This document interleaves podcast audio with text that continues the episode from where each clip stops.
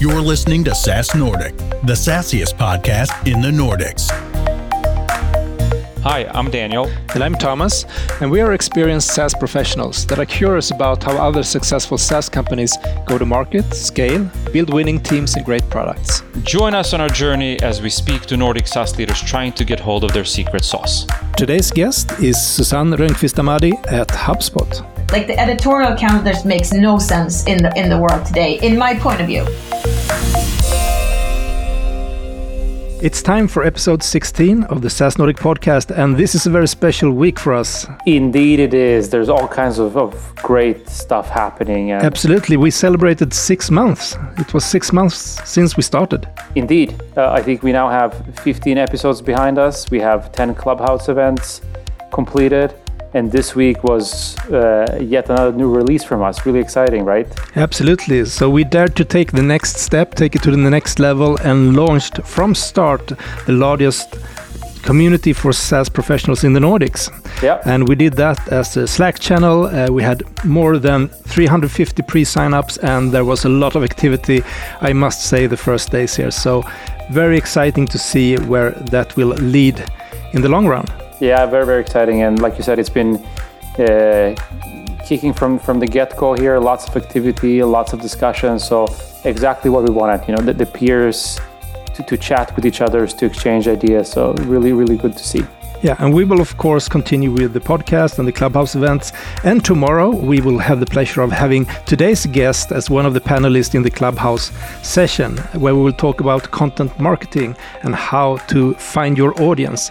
So, we are super happy to have a very special guest today. It's Susanne Rönnqvist Amadi, the only employee at HubSpot Sweden, and she will tell her story just now.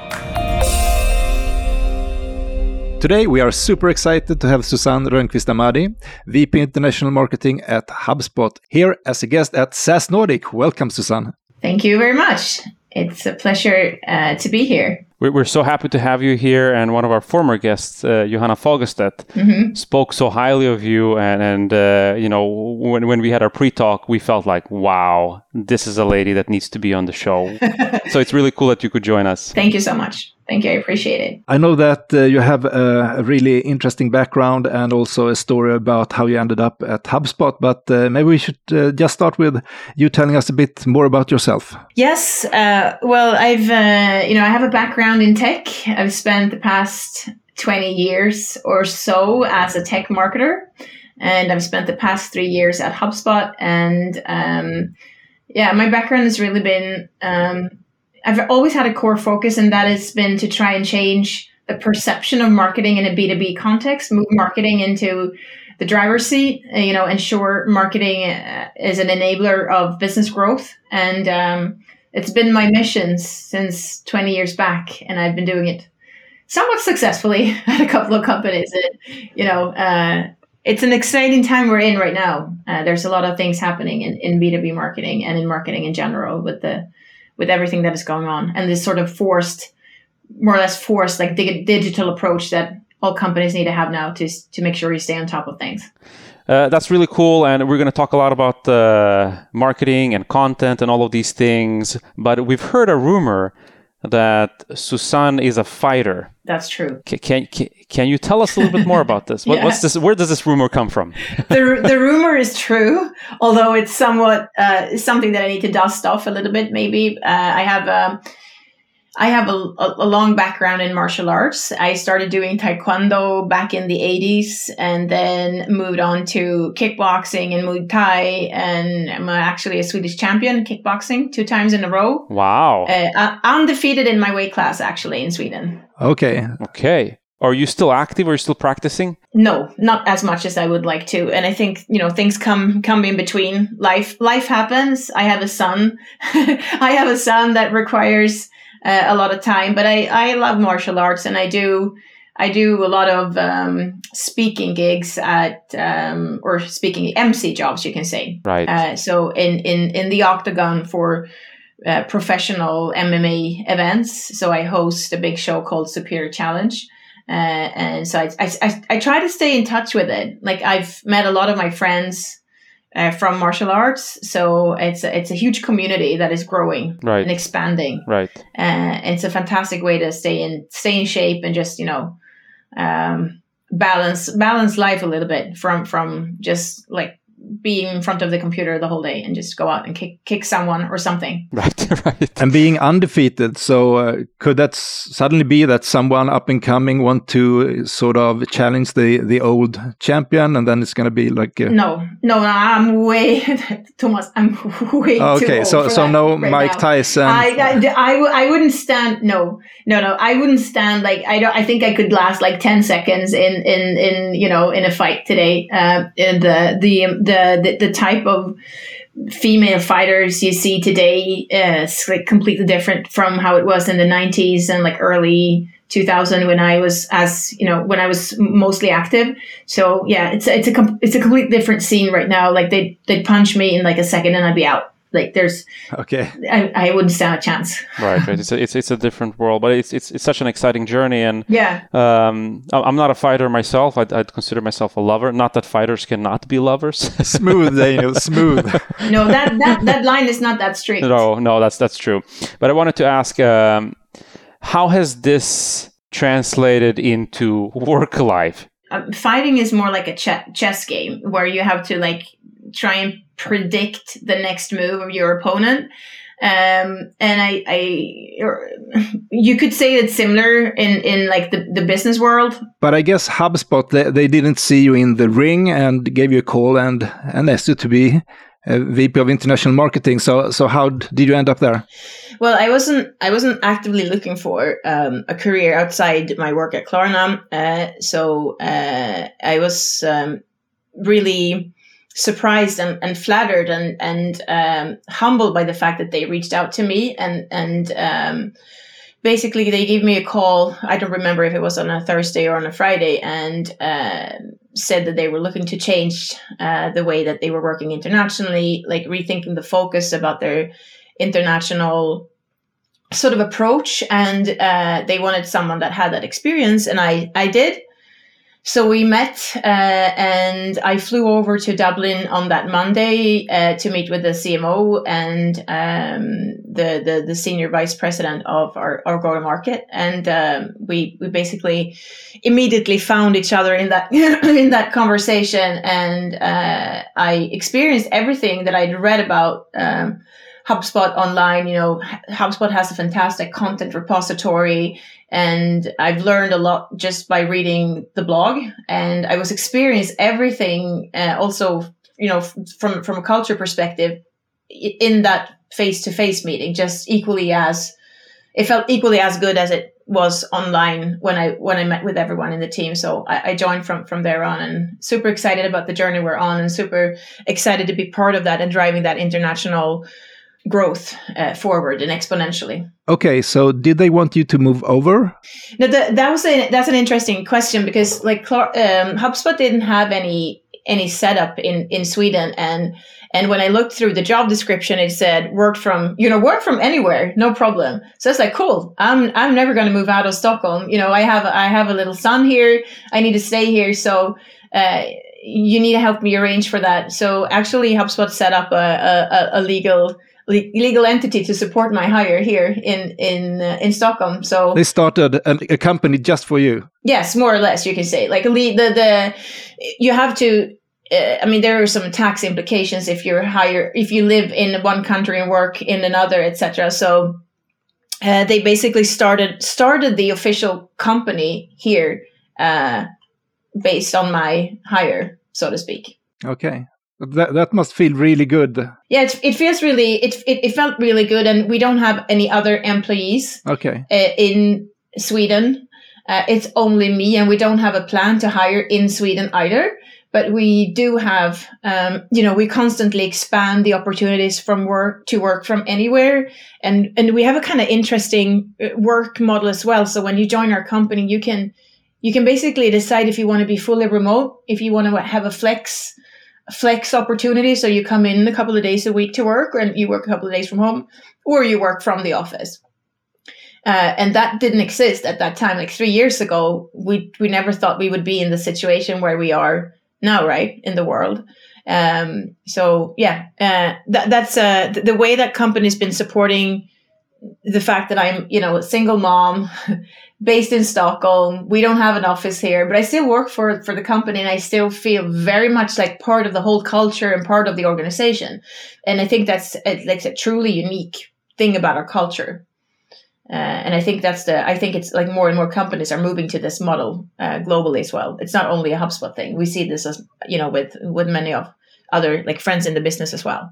Yeah, yeah, yeah, yeah, and and we see that as well. And but I think it's, it's still really cool and quite the statement that uh, this big giant organization decided to to to start an entity in in Sweden for you essentially. I think that's that's really cool. Yes. I was kind of shocked actually when they first reached out to me. I was like because I'd always been talking about HubSpot and how I admired their approach to, you know, always be helping, always be available in markets, even, you know, just sharing content and sharing insights without like extracting value from from, you know, a potential client or a viewer.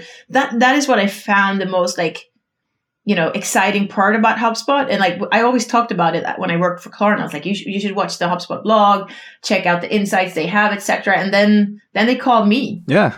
really cool. really cool. and asked me to head up their international, uh, international organization. It's, pre- it's pretty cool. Yeah, maybe someone will call us someday, Daniel. Maybe, yeah. Who who would be your what would be your dream, Thomas? Who who would you want to call you? Ooh, that's a loaded question. Yeah, that's a loaded question. yeah, exactly. yeah. I don't know if I dare to ask, answer that one, but um... while you're thinking about it, Thomas, like clearly you don't have your dreams set here. Like I would jump right away if AC Milan, a football team, oh yeah, would call me to do anything for them even wash their laundry. Yeah, yeah. like I, would probably do it. I'd do it. Yeah, yeah. yeah and and and maybe if uh, Marvel Studios uh, would would call me and uh, you know want me to be sort of a consultant for the next uh, Avengers uh, movie, could be something for me perhaps. But uh, coming back to what you said, uh, Susanne here, uh, your interaction prior to, to joining HubSpot was uh, a lot with the blog, and I think a lot of us have have bumped into that blog. It's such an amazing uh, factory and and uh, just content engine of source of inspiration. Really, really amazing. Um, but for the few that potentially don't know who HubSpot is, can you just in a couple of sentences tell us who is HubSpot? What do you guys do? Yes, uh, I mean our company we're it's a, we are a CRM platform that helps companies grow better, uh, and it's that's the heart of everything we do. And um, it's a it's a it's a it's a platform where so you basically have uh, other tools that you can pull into your product that works very well for everyone that has uh, in a need for putting the customer first or have a customer centric approach in your in your go to market so both from a sales uh, marketing and services perspective uh, that's the, that's the core of, of, of what we do. And uh, we have more than 100000 customers globally. And um, we are in more than 120 countries uh, worldwide. So uh, a significant uh, amount of uh, users, of course, uh, across different worlds, uh, so different countries in the world and different cultures, etc. So a, a, a, global go, a global company in many aspects. Definitely. Yeah, and where you stand out a bit with the product is that you offer a free CRM plan as well, right? Yes, absolutely. Uh, we, I mean, it's a, it's it's a pro- like instead of having a trial, we have a, a, free part of our tool. So you can get started and, and try and use the product. And i've seen that as um you know it's a real it's a it's a good like it's a good first first step into to, to customer uh customer centric marketing. And it's a good first step for a company that wants to get in and, and you know invest in a in a in a crm and get started and try it out that we have a tool for that and we have a tool uh, that enables you to grow with us as well. Um, but it's a, it's a starting it's a starting step. Yeah. And uh, what's your ideal customer nowadays? Uh, I mean, our our ideal customer is really anyone that wants to put their customer first, that wants to make sure that they have a um, a, a, focus and a, a, a vision of um, you know giving their customers a fantastic experience independently of its if it's from their like the first touch of the website to you know the first interaction with a sales rep or uh, a conversation with a support function. That's really what our tool does the best. It enables you to give you a 360 picture of your customer and you can bring that into your conversations enabling a more thoughtful way of communication uh, or communicating to your you know prospect client or you know partner or whoever it is that you independently of what business model you have Okay, because then in my mind it's it's it's mostly small and and medium sized businesses. Is that correct, or or do you also target uh, larger customers? Uh, we target larger larger customers as well. I think that's a, a misperception of our brand that you uh, that we are focused only on the smaller size and medium sized kind of businesses. We definitely have uh, you know really large enterprises uh, and and and we use HubSpot ourselves. I mean we as a company we have our own tool of course. It would it would be crazy if you used Salesforce, right? that would be that would be weird. yeah, exactly. Yeah, but like so I mean we, and we're a pretty large organization. I mean our marketing team we're more than I mean, we're getting close to 400 people in our marketing team, and we're an organization of like thousands of people, and we use our tool ourselves. So it's definitely possible to scale with it, uh, and it's possible to grow your business uh, with you know with our um, with our platform. Yeah, and I think it's good. We have talked to some other business leaders and that also, you know, use their product themselves. And I think that's a great thing when when you're a product company that you actually use it yourself because then then sort of I think your empathy for the end user is much better when when you sort of knows uh, what the day to day life looks like yeah. with the product. Yeah, it's kind of interesting that you say that as well because I mean our customers we don't just you know customer first is a very worn out expression. Like a lot of companies say customer first, and they don't really live customer first in their day to day life. Like we bring in our customers' opinions, thoughts, and we take into consideration everything they say. We have a lot of vehicles for listening to our customers. We have our company meetings are always attended by customers, which I, I find kind of interesting. Uh, and so it's not only that we use our product and can, we're our own customers, so to speak, but it's also really, really important for us to make sure that we continue to listen to our customers constantly, not just say that we're customer first, but we actually live customer first in everything we do. And it's, it's, it's, it's in our DNA and we align all our vectors towards the same thing. And that is our customers. So we actually changed a lot at HubSpot last year and moved our, all our customer facing organizations in under one leader to make sure that we really like live and breathe this on a daily basis. It every org, every part, every department has pretty much the same vision. And if if customer is not in the vision for every department, I mean, it's very easy to get the the vectors unaligned, and that's really key for us. Okay.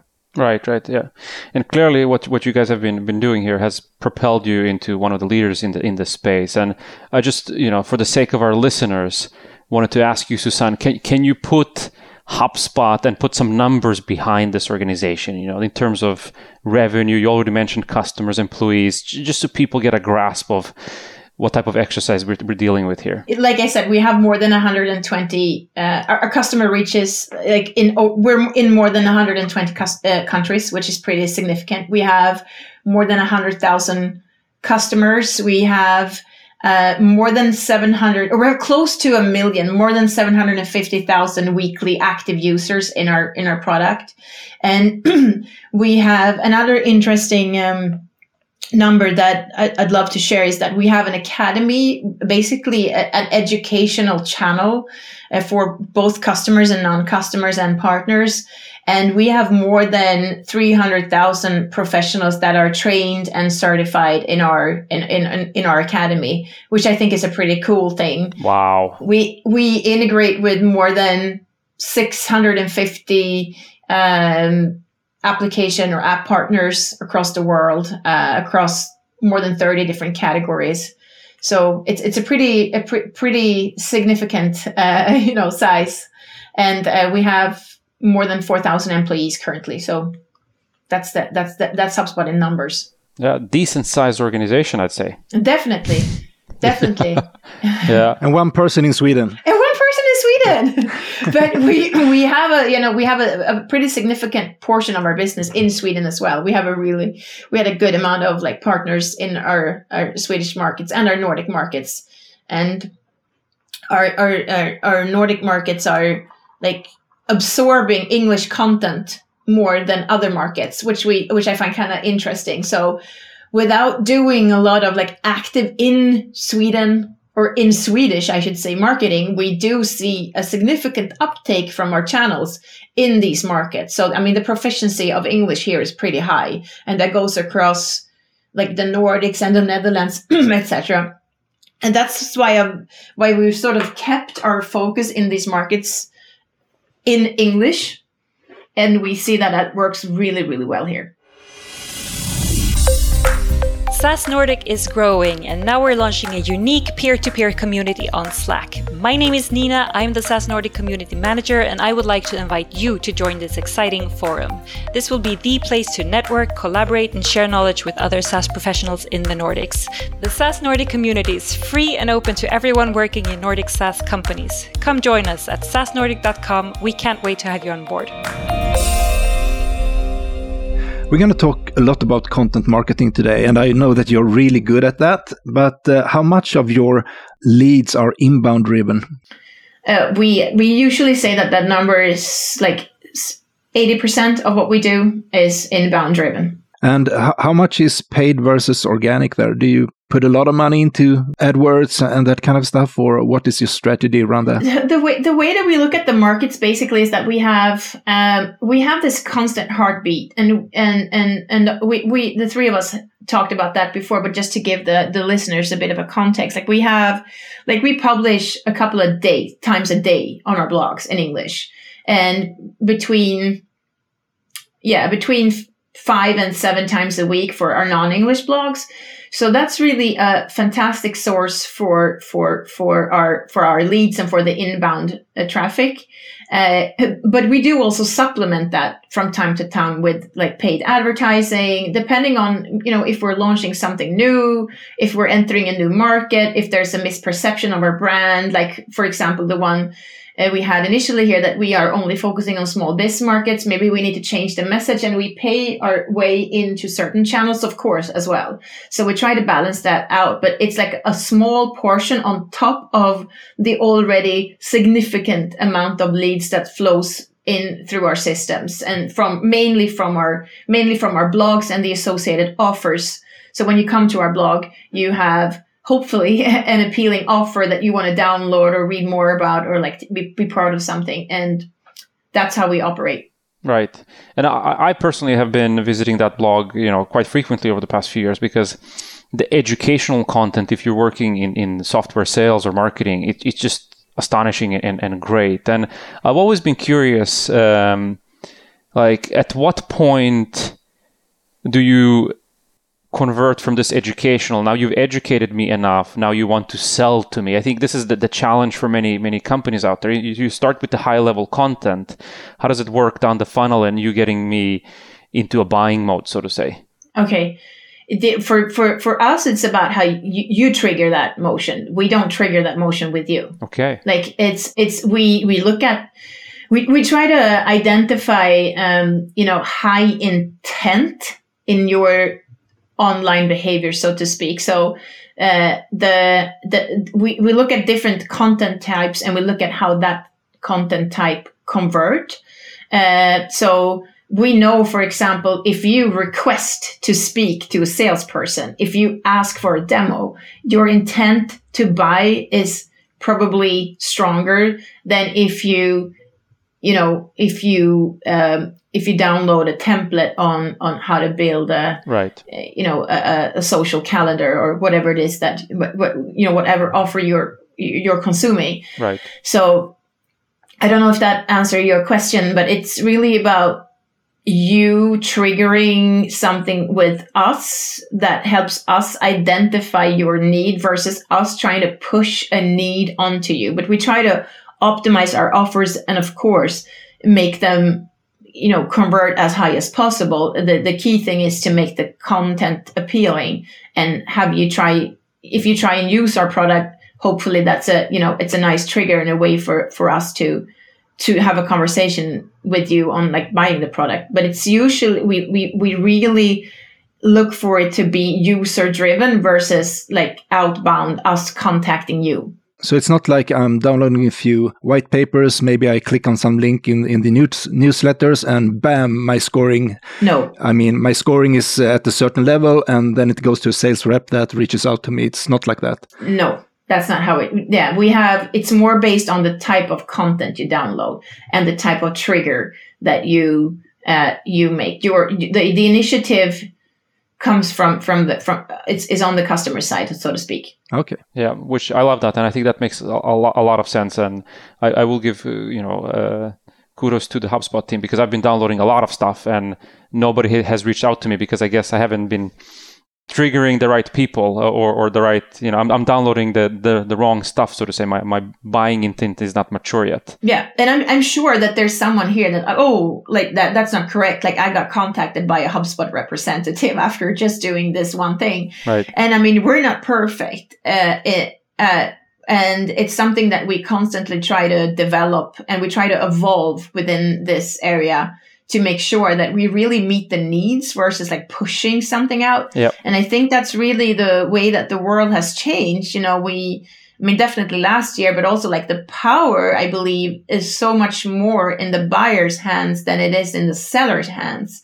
If we compared like the world today from how it was when I, when I started doing marketing 20 years ago, um, I mean, we really, we really pushed content. We pushed our stories. We pushed our editorial calendar. We pushed our brand, uh, and really, it's like we, we, we, we sold.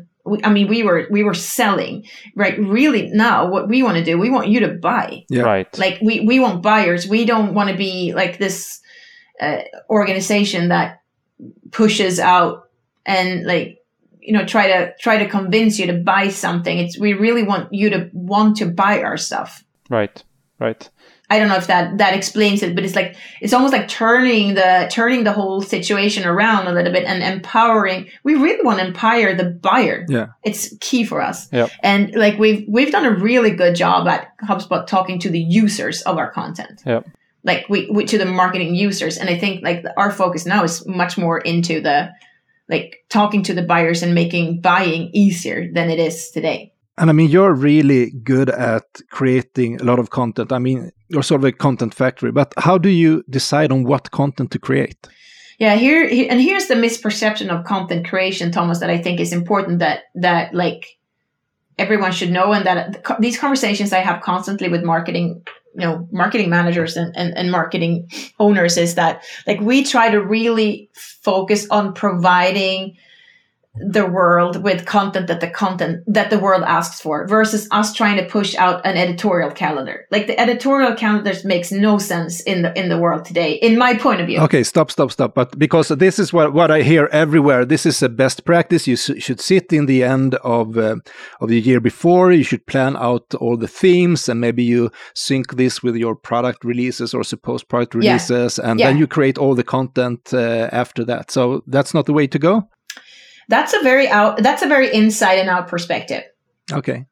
It doesn't say anything about what your customers are asking for unless you've built that process into your creation of your calendar.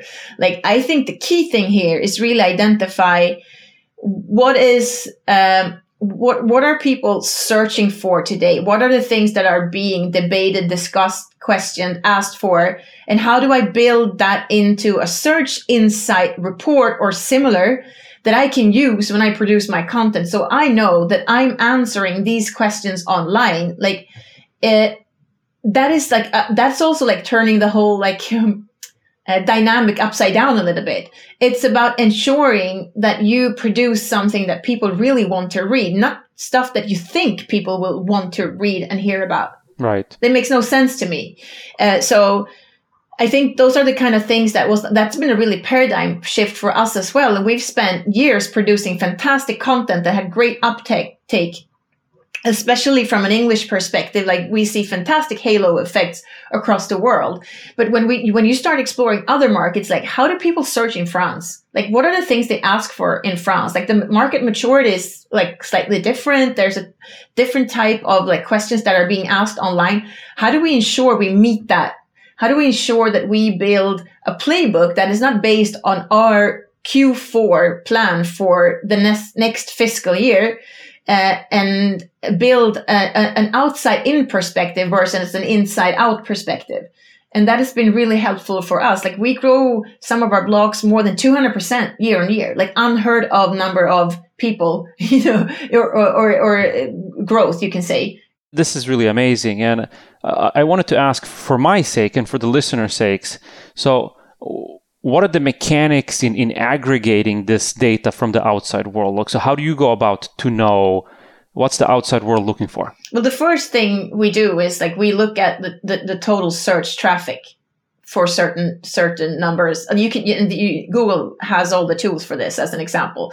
So we look at like search trends. We look at search volumes for topics that we want to really own you know. If you have a search volume of x amount in let's say marketing automation how much of that search amount do we think we can drive to our sites? Like what type of content or insights do we have that we think can help educate the market on these topics um, and that, so that's the first step. And we build those search insights into sort of cluster topics. So we look at like, oh, these, you know, we, we know that th- this is a topic that can attract more search than if we only focus on this topic as an example. So we build, we build an editorial topic. Of course, we have things we want to talk about as well. We want also want to, we, we also want the market to be aware of our product releases. Right. We also want people to come to our events. We also want people to, you know, hear our new stories, our new, you know, strategies or insights we have that are specific to, to, to, you know, to HubSpot.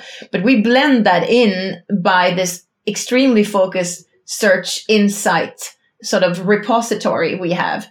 And from that search insight repository, we build content and we cluster that content so that we have really, you know, strong SEO, both on our site, but also off site. So we intensely work with, you know, collaborating with, uh, um, listings or the, you know, G2 crowds of the world, ensuring that we have, um, sort of that sort of uh, domain strength um, on our sites as well. I don't know if that answers your question. There's a lot to take in, but like we do have, like it's really insightful process around how people search and behave. And we look at their intent, also the type of you know how valuable is that specific search for us?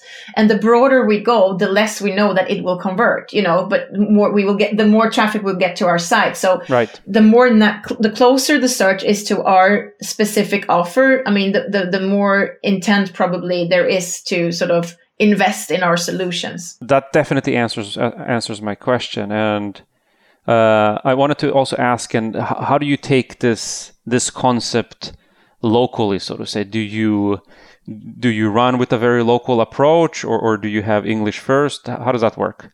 I mean, uh, we we started up until like three four years ago. Uh, before I joined HubSpot, we had an approach where we localized content in our non-English, as we refer to, markets, um, and we, we, we basically what I was observing was that we hit a plateau you know we and we did not do a single research in a country based on that specific country's you know search behaviors. So 3 years ago we started changing that. We invested in local search and local search intent. We looked at total addressable search opportunities in for example germany. And we started producing what we refer to as native or in region specific content that replies exactly to that in region ask. So that specific you know topic that is interesting for that market. So we do a combination. We went from maybe localizing 80% of all the content to have maybe 20% localized and have 80% produced in region. Okay. So that sort of turned things around completely as well. And, uh, all we have specific in country search experts as well. So we have SEO strategists that work in, in our non-English markets to, to ensure we do this effectively. And we scale this through, uh, you know, freelancers, in-house writers, uh, a combination of efforts to, to make it happen. It's really a machinery. And I think the biggest misunderstanding people have today is probably like, oh, we'll set up a blog and we'll do a post a week. Like that's it's never going to be enough, and it's never going to help drive traffic to the extent I think is needed. I mean, we so it's it's it's a volume and a value play combined that really brings that you know exponential growth in into to, to organic traffic.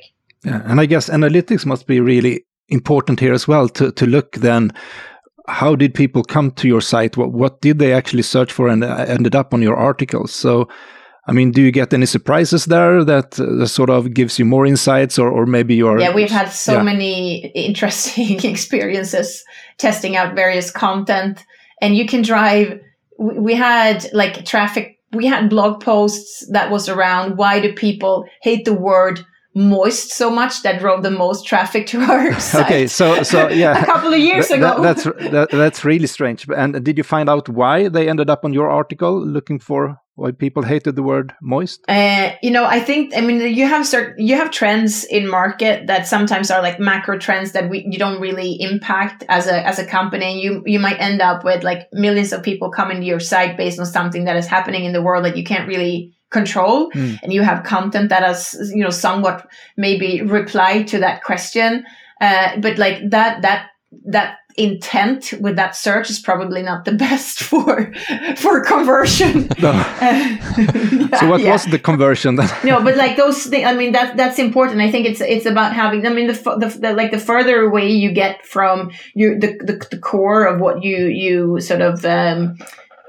you sell or or produce or like your company is about the the the, the less conversions you will have have for sure so uh, it's it's a balancing act but i think the biggest mistake you can make is like just this disregarding convert cro i mean conversion rate optimization needs to be balanced with volume growth and uh, I've had so many, uh, you know, marketers say to me, "Oh, I can't, I can't optimize for both." Well, you can. You have to. You have to look at both. Like otherwise, you'll end up with why do people hate the word moist kind of traffic? And, and, you don't want to end up there. No you don't want to end up there. And it might be that it's super maybe you work in in, in maybe you have a solution that you know that help mitigate the you know hate for moist but i don't know. Like the, the the more the closer you come to your core the easier it will be to convert. Okay really interesting. So if i aspire to be a content factory like hubspot but right now i work for a small organization like limited resources What's your advice? Where, where do we start?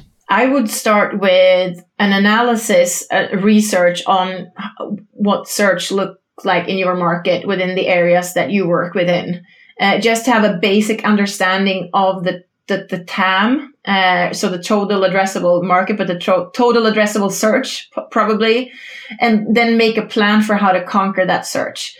Uh, that's like the, that's the baseline where I would start. I would not look at I would not analyze um, buyer journeys too much. Uh, I think it, it, takes too much time and no buyer's journey looks exactly the same. I don't believe it exists as one concept. Okay. I'd instead look at the, you know, the touch points I have. How do I optimize them? And for sure, if you, Daniel, go into our site, your your journey will look different from yours, Thomas. Yeah. So, and that's why I think like analyzing that will drive you crazy. I've done it myself. I ended up like working on a buyer's journey concept for six months, and I ended up with like I don't know what, what it was like two thousand different buyer's journeys, and I had I, I didn't know what to do with it. It's like so easy to go into like an analysis paralysis and then you don't produce the content. I'd start with the search, identify the search, and then you know a b test start playing around with different type of content pieces to to start to, to drive traffic. Um, that's the most simplistic form of doing it and not analyzing uh, too much. Okay. Great advice i think. Definitely. But uh, what lies in the future for hubspot? Uh, we have an exciting journey ahead of us as we're um, building up our uh, you know our, our our product and and our our offer to um, larger companies.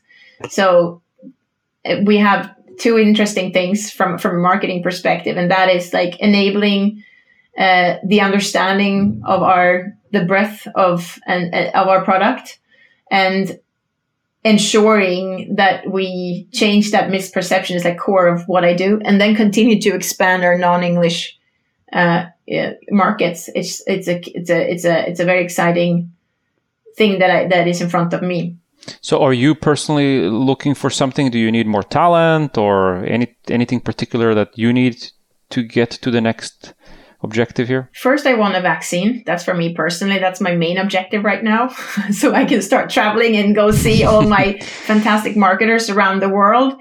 Uh, no, but we're we're hiring a lot across all markets. When we look for talent right now, it's a lot about content strategy, content strategists in non non English markets. We're also looking to expand our um, SEO teams. Uh, so so so hit me up if there if you have great talent uh, you know, anywhere that you you could recommend would you know would, would love to join a company like HubSpot we're, we're always looking for talent we're hiring massively across the whole world in every single uh, you know office or non-office I should say as well but everywhere so it's it's a it's a shout out to everybody listen if you want to work with Susan, go to HubSpot's career page. Go to HubSpot's career page. I don't know how many open roles we have right now in marketing, but I would expect that it's more than 30 online that you could see.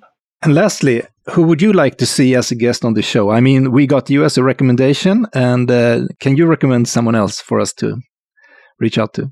Gary Vee. All right, let's raise the bar.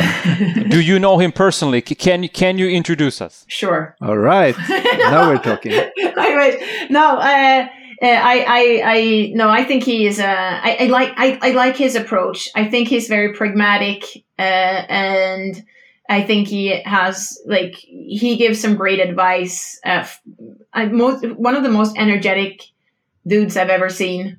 Uh, online, uh, and I think he's he's amazing. I'd, I'd, love to see him on the show. Along with Thomas and me, you mean? I am, yeah, of course. I mean, not not not, not like on, I'd say on par with the two of you. Okay, yeah, okay. but I guess your CEO uh, have some connections that he can. Yeah, yeah, sure, sure. Pull, so I'll connect you. Uh, do you have a dream guest? Ooh, that's a good question. Um, I, I haven't thought of it so much. We were always looking for people that have inspiring stories. Yeah. So uh, the, the story is more important than the name. Yeah. Yeah, absolutely. And now we're focusing on SaaS, but my dream guest, I mean, if I look at all categories, would definitely be Elon Musk. I'm a big fanboy. Oh, yes. He's the, the true Iron Man of this world. He's the real I- Iron Man. Yeah, he is definitely would be an interesting person to bring on board. Absolutely. But this was really interesting. I think that you gave a lot of insights and maybe some other angles than people are usually uh, thinking when they are uh, thinking about content marketing. So very valuable, and thank you so much for being on the show, Susanne. Thank you for having me. It was a pleasure. It it it definitely was our pleasure. My mind is expanded. I don't know about you, Thomas, but this this was really good. All right, take care now. Bye bye. That was a lot of fun, Thomas. Yeah, uh, definitely. That, that was a lot of fun. Probably the most fun episode we have had so, so far. I think we edited out some pieces, but we had a really great time with Susanne. Yeah, I, I, yeah, exactly. I hope I, I hope that uh, at some point in time we, we will show behind the scenes and, and the stuff we had to cut out. But that was a lot of fun. But also there was a lot of good pieces and lots of lots of great content in that. So what, what's your what's your big takeaway? I think the the mind blowing thing in this discussion is how how Susanne and the people at HubSpot are thinking of when to choose what content to uh, create uh, turn that from an inside out perspective to an outside in, where they actually look at what are people asking for, what are they searching for, what discussions is there in, in the forums, in the communities, and so on. And based on that, they create their content instead of planning out the whole year, looking at what they are doing internally, creating content for that, and try to drive traffic to that. So, and I mean, that requires a totally other skill set to be able to analyze, to be able to understand what people actually are asking about out there. So, uh, and also, I think, I mean, everyone has a lot to learn. Even even us, when we are creating content around SaaS Nordic, we should really dive into what people want to know. Exactly, exactly. And I think it, it's it was a really bold statement, but it's probably very true. Like you got to scrap your 12 month editorial calendar. That's that's not the way it works. No, it's going to be interesting to hear if there's any stories here afterwards that uh, the, the the content uh, marketing content managers tells that to their CEO CMO that we're going to scrap the calendar for next year. Yeah, exactly, exactly. No, uh, I, I fully agree with you that that was that was uh, an interesting take to, to hear her thoughts on yeah. that. Anything else that, that you thought about? Uh, yeah, definitely. Uh, um, I also appreciated how she talked about um, how they work with the content to get people into a buying mode rather than HubSpot trying to sell them. So uh, the, depend, depending on your, your consumption and your intent, how they worked with triggers. So me as a consumer, I'm the I'm driving the buying cycle rather than them driving a selling cycle. Uh, I think that was really interesting to hear and, and something that I know they've done really well. Uh, and we see a lot of other companies trying to pick up this type of momentum where it's, it's I'm the one setting the pace and not the company. Uh, but I know it's, it's, it's easier said than done. All of us, or many of us, are still in very much in sales mode here. Yeah, and I mean they have so many visitors to their blogs and so on. So that, I mean, in a way they can afford to do that. But if you're in the beginning of this and you see that oh someone is downloading our white paper and you give it to the your uh, SDR team or so, and they will try sort of to get a sales meeting with that person. I mean, it's very tempting if you're in the beginning of that, but. I think there is a lot if you have a, a larger strategy around that. Uh, there is a lot to be gained as well. Indeed. Indeed. Now, uh, like I said, uh, lots of fun with Susanne uh, and uh, really insightful. So, uh, and we'll, we'll have the chance to speak to her more tomorrow. Absolutely. So, if you want to have fun with us, join us in the Clubhouse session tomorrow. Join the SaaS Nordic Slack community. Go to saasnordic.com and sign up. And uh, follow us on LinkedIn, um, in other social medias if you want. And um, see you around. See you around.